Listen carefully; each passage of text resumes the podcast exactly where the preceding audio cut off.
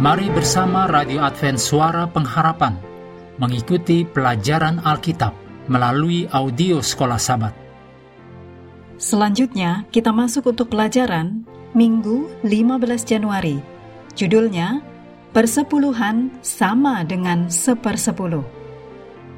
Mari kita mulai dengan doa singkat yang didasarkan dari Mazmur 119 ayat 108.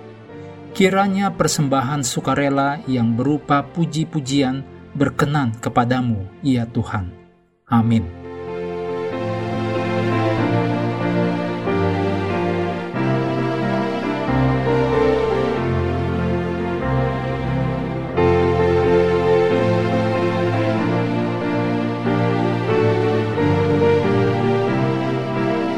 Kamus mendefinisikan persepuluhan sebagai sepersepuluh bagian dari sesuatu, atau sepuluh persen. Definisi ini sepertinya diambil dari kisah kitab suci. Secara sederhana, persepuluhan adalah mengembalikan sepuluh persen dari pendapatan atau keuntungan kita kepada Allah. Kita mengerti, terutama bahwa semua yang kita miliki adalah milik Allah. Peraturan persepuluhan diberikan kepada orang Israel di atas Gunung Sinai menunjukkan bahwa persepuluhan adalah kudus dan milik Allah. Dituliskan dalam Imamat 27 ayat 30 dan 32. Allah hanya meminta 10 persennya.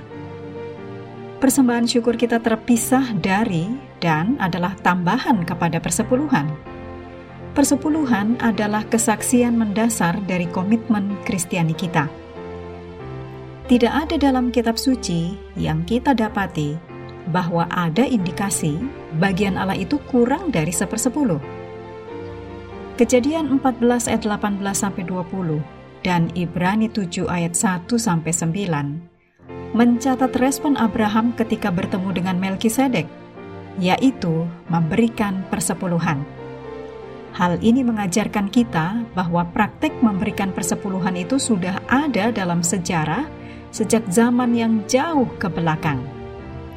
Pertama kali persepuluhan disebutkan dalam kitab suci adalah di dalam kejadian 14 yang menceritakan tentang pertemuan Melkisedek dengan Abraham. Penyebutan terakhir untuk persepuluhan dalam kitab suci mengingatkan pertemuan yang sama, tetapi kata-kata sepersepuluh dan persepuluhan digunakan saling bergantian dalam Ibrani 7 ayat 1 9. Perhatikan dalam kisah Ibrani bahwa baik Melkisedek maupun Kristus tidaklah berasal dari suku Lewi. Jadi, persepuluhan itu sendiri sudah mendahului dan mengikuti kekhususan suku Lewi. Persepuluhan bukanlah kebiasaan orang Yahudi secara eksklusif dan tidak berasal dari orang Ibrani di Gunung Sinai. Kejadian 28 ayat 13, 14, 20 sampai 22 mencatat yang dijanjikan Allah untuk diperbuatnya kepada Yakub dan sambutan Yakub kepada Allah. Ketika Yakub meninggalkan rumah, lari dari saudaranya yang marah Esau. Suatu malam, dia yaitu Yakub bermimpi tentang sebuah tangga yang naik dari bumi ke langit.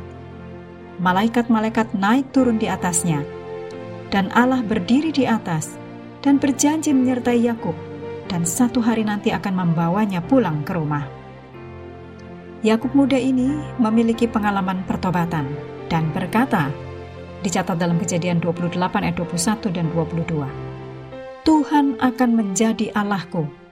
Dari segala sesuatu yang engkau berikan kepadaku, akan selalu kupersembahkan sepersepuluh kepadamu. Penting untuk mengerti bahwa mengembalikan persepuluhan, sama seperti hari Sabat, bukanlah sesuatu yang berasal dari aturan orang Israel kuno atau bahkan sebuah sistem agama. Dapat ditambahkan, ini maksudnya adalah persepuluhan dan hari Sabat asalnya dari Allah. Sebagai orang-orang yang hidup sesudah salib, kita perlu mengambil pekabaran dari kebenaran ini. Mengakhiri pelajaran hari ini, mari kembali ke ayat hafalan kita dalam Maleaki 3 ayat 10. Bawalah seluruh persembahan persepuluhan itu ke dalam rumah perbendaharaan supaya ada persediaan makanan di rumahku, dan ujilah aku, firman Tuhan semesta alam. Apakah aku tidak membukakan bagimu tingkap-tingkap langit dan mencurahkan berkat kepadamu sampai berkelimpahan? Tetaplah bersekutu dengan Tuhan setiap hari bersama seluruh anggota keluarga melalui renungan harian, pelajaran Alkitab, sekolah sahabat, juga bacaan Alkitab sedunia percayalah kepada nabi-nabinya yang untuk hari ini melanjutkan dari 1 Tawarikh pasal 29. Tuhan memberkati kita semua.